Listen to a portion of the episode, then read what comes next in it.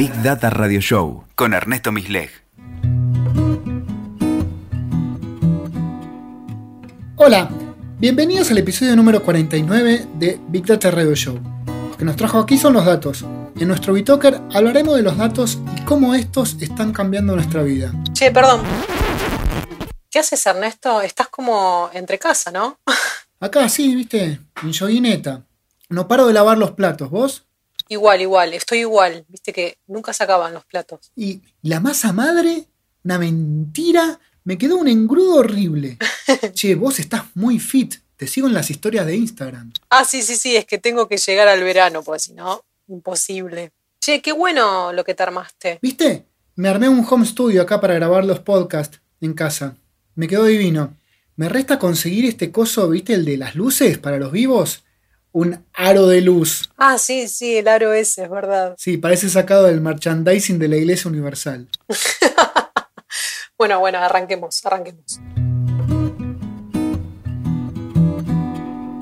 No sé ustedes, pero estoy muy fan de comprar por internet. Compré la Superstar de cuarentena, la mopa. Me compré eh, un set de repasadores. Compré eh, tappers de vidrio con tapa. Compré bufanda de Harry Potter, auriculares Bluetooth, una raqueta para electrocutar las mosquitas, un piano eléctrico, vino en caja de 3 litros, calzones, sábana de 400 hilos, mm, muchos libros. Posta, todo lo que les cuento es verdad. Además de las compras de primera necesidad que les acabo de contar, me embarqué en una compra conjunta de libros para los compañeros de grado de mi hijo menor. Unos 30 ejemplares de Super Zorro, de Roald Dahl. La verdad es que me salió genial. Busqué en la, web, redacté un pedido de presupuesto que copié y pegué en los mails de 5 librerías que tenían el libro y estaban cerca de casa. Mensajito al grupo de WhatsApp de los papis y mamis del colegio, listo, conseguí el libro, compro y dividimos gastos. Quien lo quiera, me avisa por privado. ¡Ay, qué capo! Gracias. Emoji de manitos aplaudiendo. Y un montón de otros mensajes en clara manifestación de agradecimiento. Que después mi analista interpreta como búsqueda de validación en la mirada del otro y una necesidad constante de ser querido. Para el fin de esa semana ya estaba todo cocinado. Ernesto, ya están tus 30 ejemplares de Super Zorro. Pasalos a buscar el viernes por el depósito de Avenida del Cano Sasasa decía el mail que recibí. Estaba chocho. Esas cosas me ponen muy feliz. Cuando sale todo así, pim pam pum, como sin esfuerzo. Vos andás notando, Alejandro. Alejandro es mi analista. El viernes amaneció con tormenta. Bien, porque el auto estaba estacionado hace días y le venía genial un lavado. Subo al auto, encaro para el cano, y al doblar por Freire se me cruza una bici mensajea, volanteo, la esquivo, termino subiendo la vereda, cantero, árbol,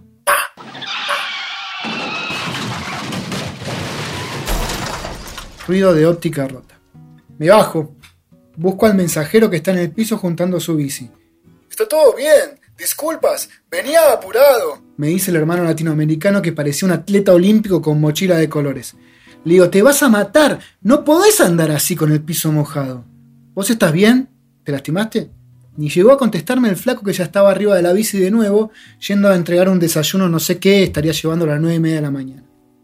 Miro el frente de mi auto y sí, la óptica derecha estallada.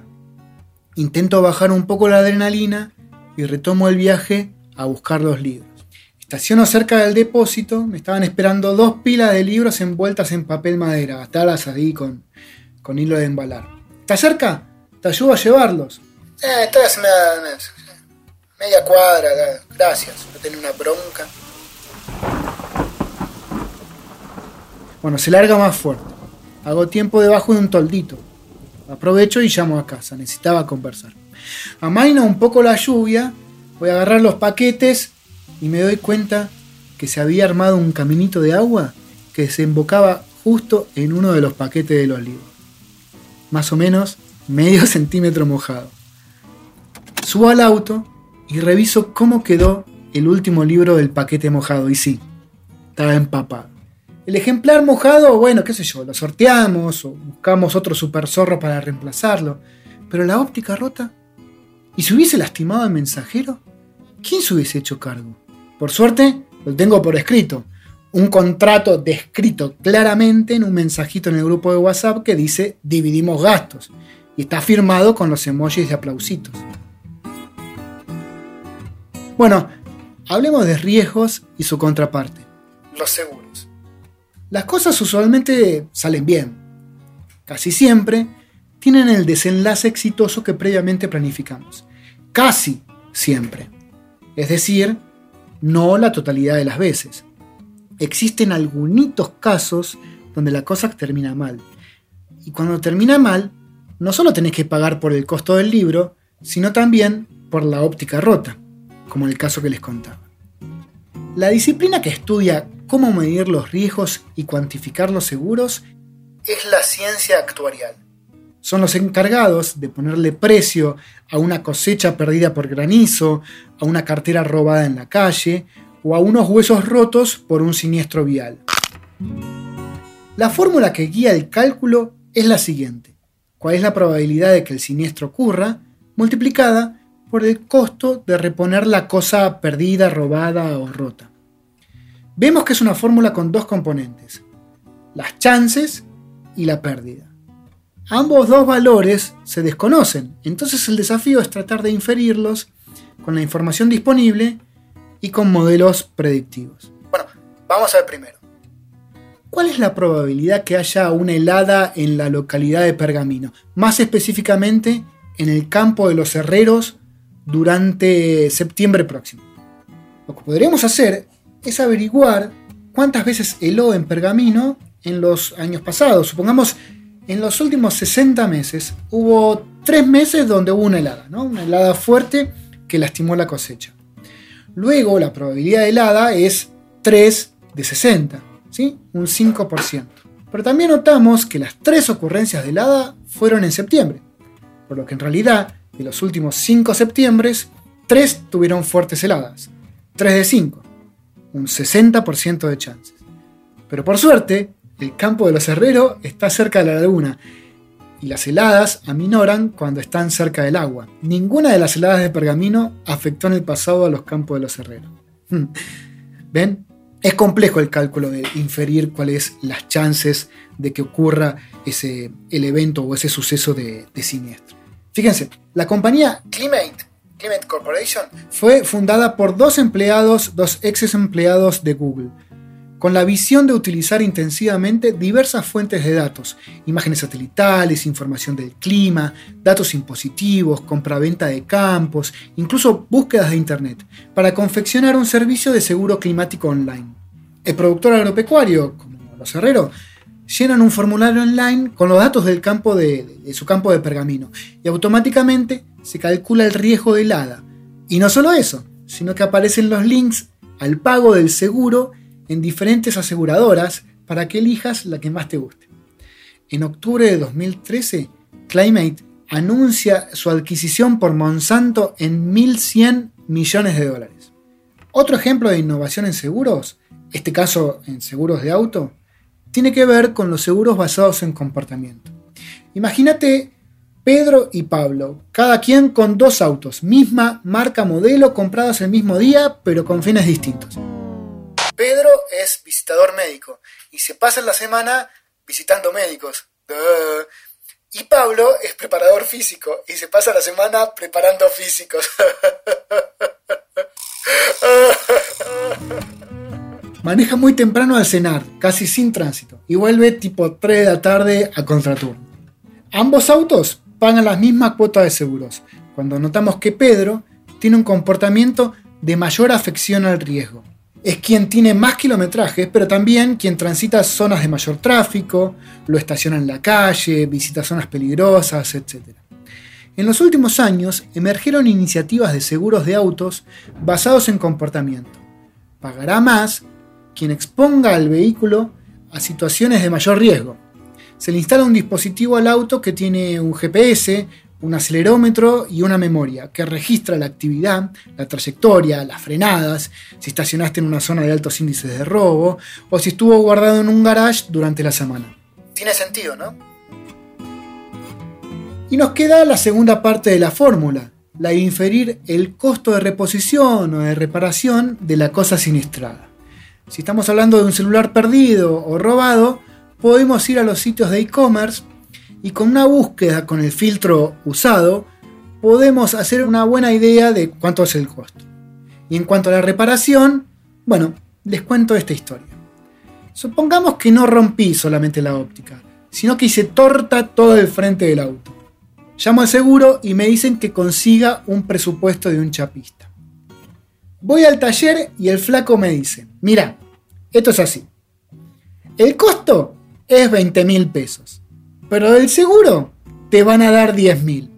Así que yo te hago una factura por 40 mil, así te dan los 20 mil y me pagás. ¿Está? Bueno, a ver, desarmemos esto. En los inicios del universo, todos éramos honestos y decíamos la verdad. Hasta que vino uno, llamémoslo el tallerista demoníaco, y tanteó a ver qué onda si en vez de decir la verdad inflaba un poco el presupuesto. Y pasó. Tallerista y cliente celebraron con un Fernet y se reían de la ingenuidad de la compañía de seguros. De la aseguradora notaron que los costos de reparación aumentaban sin razón aparente, hasta que un día, o bien el tallerista se zarpó, o justo el cliente era una espía de la aseguradora y se descubrió la tramoya. Tarde, porque la práctica ya era corriente y todos los talleres de la ciudad inflaban los presupuestos. Entonces la aseguradora comenzó a pagar menos por las reparaciones y los talleres empezaron a inflar aún más, así en una espiral inflacionaria infinita que llevó a la quiebra del sistema. Obvio que sería fantástico que el mal no existiese, pero eso es muy infantil. Es como resetear el universo. Como decir en un panel de Davos, escuchen, yo soy de la gestión que sí va a pagar la deuda, no como la gestión anterior que eran unos tránfugas. Así que, por favor, please, porfis, presten noguita. Entonces, el tema será cómo reconocer el punto de balance entre la inflada y la quita. ¿Qué creen? ¿Se podrá? Hay invenciones como las bolsas de trabajo, donde las reparaciones son subastadas y luego asignadas a los talleres para balancear el trabajo o según el taller quien ofrece hacerlo más barato o digamos, hay distintas maneras. Esos dispositivos son diseñados para que la competencia entre pares tenga un efecto de control. Los talleres no pueden hacerse los piolas y sobrefacturar en exceso, porque quedarían expuestos y se quedarían sin trabajo. Pero si todos los talleres cotizaran en tándem o en oligopolio, pueden hackear el dispositivo y volvemos a empezar. Contra la maldad organizada se hace difícil. También existen modelos de asignación de tareas según demanda dinámica. Esa es la forma de pagar que tiene Uber, por ejemplo. Un algoritmo es quien realiza la asignación de tareas en base a múltiples objetivos. Precios justos para el consumidor y que ningún taller se quede sin trabajo.